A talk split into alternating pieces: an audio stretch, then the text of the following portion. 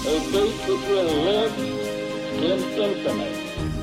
We hold these truths to be self-evident. that all men are created equal. War has at all times called for the fortitude of women. I regard myself as a soldier, though a soldier of peace. The Eagle has landed. Welcome to the Today in History podcast, where you learn about an event that occurred today, December 31st, from history. Today's episode is titled Chicago Bears Beat Philadelphia Eagles in Freaky Fog Bowl. On December 31, 1988, the Chicago Bears defeat the Philadelphia Eagles, 20 12 in a playoff game plagued by a thick fog starting late in the first half. Playing conditions at Soldier Field in Chicago become problematic, and fans in attendance and television viewers struggle to see the game, dubbed the Quat, Fog Bowl and Quat, by media. The freak conditions were caused when cold air over Lake Michigan was blown by a breeze toward warm air at Soldier Field on the lakefront, according to the National Weather Service.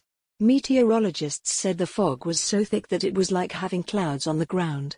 Read more, Fog Bowl, the most bizarre game in NFL history. It will be remembered as the best game you never saw, Fred Mitchell wrote in the first sentence of his game story in the next day's Chicago Tribune. And quote, we couldn't see anything, absolutely nothing, comma and quote. CBS TV play-by-play broadcaster Verne Lundquist told the Associated Press.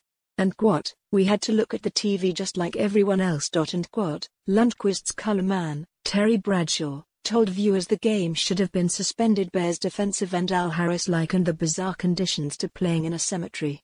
And quote, I never saw anything like this, comma and quote. He said the NFL considered suspending the game, but the league ultimately left the decision to referee Jim Tunney and the NFL commissioner's representative. And quote, we felt the playing conditions were satisfactory, comma and quote. Tunney said. And quote, they were really tough in the middle of the third quarter. No word came to me that either coach wanted to stop play. And quote, other NFL games have been plagued by thick fog.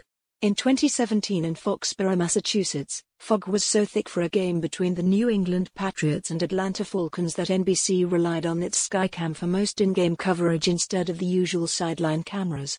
The week after the Fog Bowl, the Bears lost to eventual Super Bowl champion San Francisco in the NFC Championship game. Today's historic event is provided by History.com.